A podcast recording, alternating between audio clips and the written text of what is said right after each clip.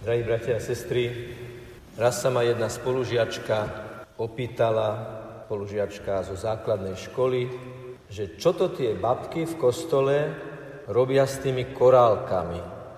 Otázka, z ktorej jasne vyplýva, že osoba, ktorá sa takýmto spôsobom pýta, nie je veľmi zorientovaná v cirkevných veciach, v živote veriacich ľudí. A tak som mal možnosť povedať, že tie babky, povedala to tak trošku podceňujúco, sú veľmi vzácne ženy, ktoré sa modlia, a tie korálky, ktoré držia v ruke, nie sú korálky, ale voláme to ruženec. Ruženec je špeciálny typ modlitby, pri ktorej to, čo môže azda ľudí modernej doby najviac rušiť, je, že pri modlitbe ruženca najmenej 50 krát sa zopakuje to, čo povedal anjel Panne Márii, teda zdravá z Mária, milosti plná, Pán je s tebou. Žijeme dobu, v ktorej sa nám páči to, čo je rýchle, premenlivé, dynamické, čo má spád. A 50 krát zopakovať tú istú vetu sa nám skutočne, a povedzme to veľmi úprimne, môže zdať ako taký katolícky modlitevný mlynček, pri ktorom tí, ktorí sa ho modlia, myslia na niečo úplne iné. Je to naozaj tak?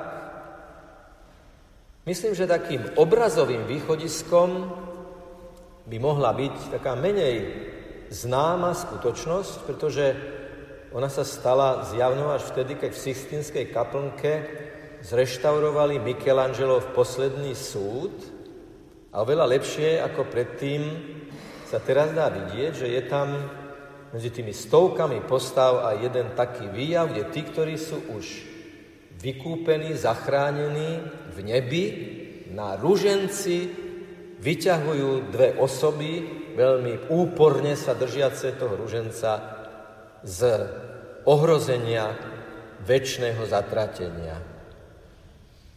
A keď si premietneme, čo hovoríme v zdravase, čo tam hovoríme, tak skutočne môžeme tú modlitbu toho ruženca, lebo ruženec to nie je šnúrka s korálkami, to je len pomôcka.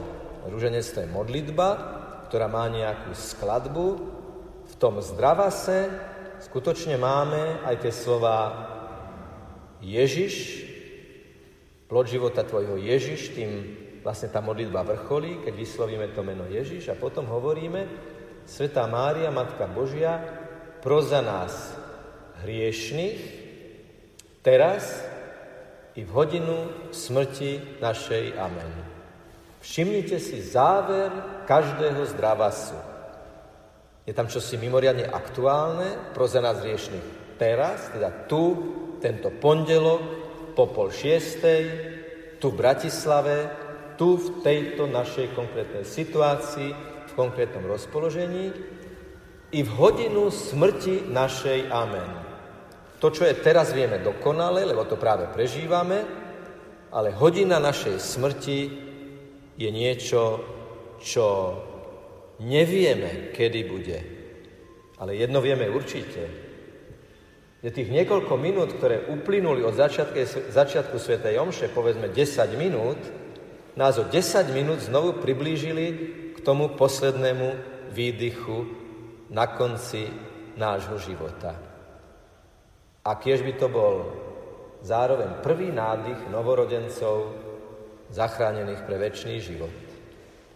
Čiže ruženec je metóda sústredenia. Keď ja 10-krát poviem zdravá s Mária, milosti plná, Pán s tebou a tak ďalej, tak zotrvávam pri jednej uzavretej myšlienke. Nejdem k ďalšej, nejdem k inej. Všimnite si, že keď rozprávame o nejakej téme v spoločenstve, doma pri káve, kde si na pive alebo na čaj, káve, kdekoľvek, a rozprávame sa o nejakej téme, veď používame stále tú istú terminológiu, používame stále tie isté slova, a neruší nás to, lebo sa chceme dostať do hĺbky. Zdravás, 10-krát zopakovaný zdravás je o tom, aby sme sa dostali do jeho hĺbky. V čom je rozdiel medzi mantrou a zdravasom? V čom je rozdiel medzi modlitevným mlynčekom a zdravasom? Obrovský, priepastný, to sa nedá ani porovnať, pretože ten Ježiš, koho meno vyslovíme na vrchole toho textu, žije. Aj my sme dnes prečítali slova o Ježišovi a sú to slova, ktoré majú aj historický charakter. Áno, toto sa stalo pred 2000 rokmi, ale odkedy Ježiš vstal z mŕtvych, sú to modelové situácie, ktoré sa vymaňujú z času a priestoru a stávajú sa čímsi veľmi prítomným, aktuálnym a my sme pozvaní vstúpiť do toho deja. Stotožnili by sme sa s Pannou Máriou, ako ona reaguje v tomto evanjeliu? To prvé, čo je fascinujúce, je, že anjela, ktorý jej príde povedať, že je to ona, ktorá sa stane matkou dlho predpovedaného záchrancu ľudského pokolenia, nepovie, to je fata orgána, to je ilúzia, to je predstava, to nemôže byť. Mária sa rozpráva s Bohom, prežíva jeho prítomnosť. Milí priatelia, bratia a sestry, natoľko sme prítomní, nakoľko prežívame Božiu prítomnosť a tým pádom aj Boží impuls pre prítomnú chvíľu. Vstúpme do role Panny Márie a príjmime pozvanie Boha priniesť tomuto svetu niečo dobré, pozitívne, svetlé a to všetko je to, čo svetu chce dať Ježiš. Ale čo by nás mohlo, azda v tejto modernej dobe najviac rušiť, je slovo služobnica. Istá známa slovenská interpretka, speváčka, má dokonca takú pieseň. Ja nie som sluštička, žienka domáca. Ja nie som žienka domáca.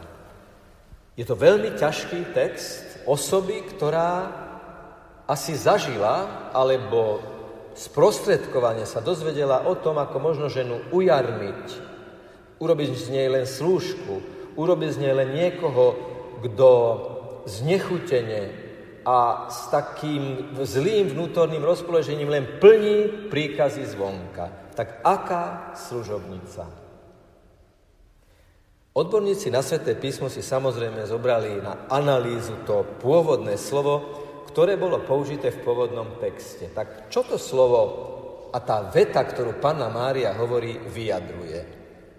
A zistili, že hoci to v slovenčine znie tak ťažko, odťažito, nemoderne, neemancipovane, Panna Mária to svoje služobnica povedala túžobne. Pani, ja ti chcem slúžiť s radosťou, všetko, čo mám, všetko, čo robím, chcem dať tebe. Panna Mária bola nadšená Božím projektom. Hľa, som služobnica Pána. A keď príde k Alžbete, tak povie, blahoslaviť ma budú všetky pokolenia.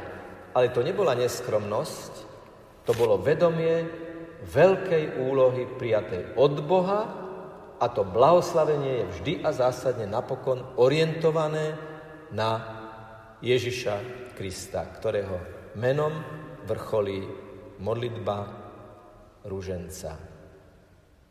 Istý mladý muž sedel vo vlaku, oproti nemu sedel starec, ktorý sa modlil ruženec. A ten mladý muž sa prihovoril, hovorí, detko, prosím vás, že tomuto ešte veríte. Kto sú povery? To bolo v 19. storočí, keď ľudia tak v tom vedecko-technickom pokroku nadobudli to vedomie a sebavedomie, že veda prevalcovala náboženstvo. V Detko, však ja vám môžem dať vedeckú literatúru, ktorá dokazuje, že Boh neexistuje, že toto sú všetko povery, že toto je všetko už neaktuálne. A starec tak blahosklonne prikyvoval a potom, keď sa lúčili, tak tomuto mladému mužovi, nadšeným vedou, podal svoju vizitku a neviem, či ešte predtým, alebo až neskôr si na nej prečítal Louis Pasteur, vedecký inštitút v Paríži. Čiže veda a viera, veda, poznanie sveta, poznanie jeho zákonitosti neprotirečia tomu, aby človek nebol fascinovaný stvorením a tým, ktorý to všetko stvoril, práve naopak sa to vzájomne umocňuje a vysvetľuje. Takže nebudeme neboderní, keď sa budeme modliť ruženec, práve naopak, čím viac budeme prenikať do hĺbky Božieho tajomstva, tým viac budeme rozumieť aj svetu okolo nás a tým viac budeme vedieť aj druhým povedať o tom, že v kom má život zmysel a akou cestou treba kráčať, tak aby sme naplno žili tu a teraz dvomi nohami na zemi, srdcom v nebi a rukami v praxi, aby sme raz stáli pred Božím súdom nie ako ten človek, ktorý sa chválil Ježišovi: Pane Ježišu, mám čisté ruky, čistučké. Ten Pán mu povedal: čisté sú, žiaľ, preto, lebo boli vždy prázdne a nikoho a ničoho sa nedotýkali. Aby sme my mohli stáť pred Božím súdom raz ako tí, ktorí majú mozolnaté ruky, to sú tie stigmy moderného človeka, ruky poznačené prácou, dotykom, aktivitou, záujmom od druhých ľudí. To je to, čo Ježiša bude zaujímať. Či tvoje ruky dávali, dotýkali sa, dvíhali, objímali a veľmi často sa spájali vo vonkajškovej nečinnosti, lebo najväčšou činnosťou je všetko odložiť a modliť sa. Bez modlitby, vrátane modlitby ruženca, sú naše aktivity také riedke, ale ako náhle sa modlíme, všetko dostáva tvar, zmysel, východisko i cieľ.